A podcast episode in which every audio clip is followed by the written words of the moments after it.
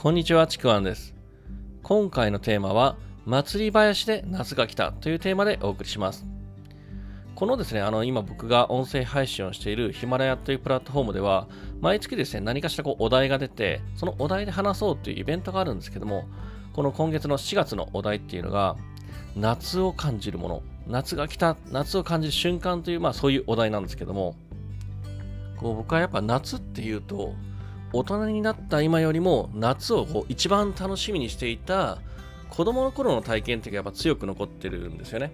で、このお題を聞いた時もやっぱり子供の頃っていうのを思い出すんですけども、その僕が子供の頃に夏って感じるものってまあたくさんあるんですけども、やっぱ真っ先に思い浮かんだのが近所の祭りなんですよね。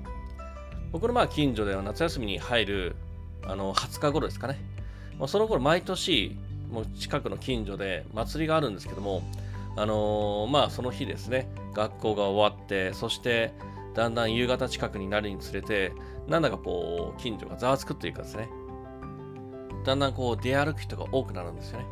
浴衣を着た親子だったりとか、カップルだとか、まあ友達同士だとか、まあそういう人たちをだんだん見かけてきて、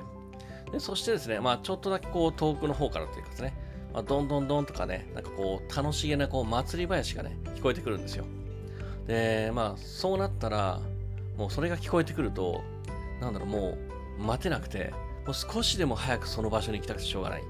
もうそわそわそわそわして、もう早く家を出たいって気分になるんですね。というのも、なんかこう、遠くで祭り林が鳴ってると、あ、なんかこう、自分の知らないところで、もう楽しいことが起きてるんじゃないか。そこにいられないのが嫌だ。もう気になって気になってしょうがない。まあ、だからあの小さい頃とかね、とにかく親をせかしてましたよね。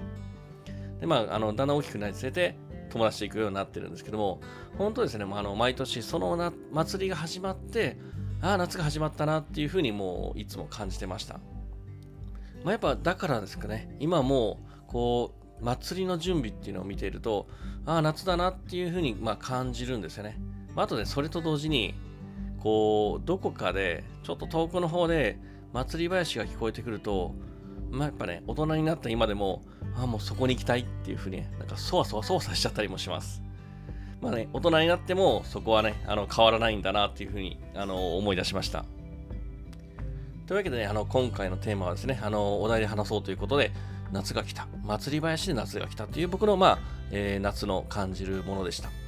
まあ、これね、聞いた方もですね、あのー、自分で、自分自身の夏が来た、夏を感じるものっていう風なのなんだかなっていう風に考えるとですね、意外とですね、あのー、楽しいなという風に思いますので、えー、ぜひやってみてください。えー、ではですね、あの今回は以上になります。よしもしよろしければですね、いいねとかフォロー、えコメントいただければ嬉しいです。では、最後までありがとうございました。ちくわんでした。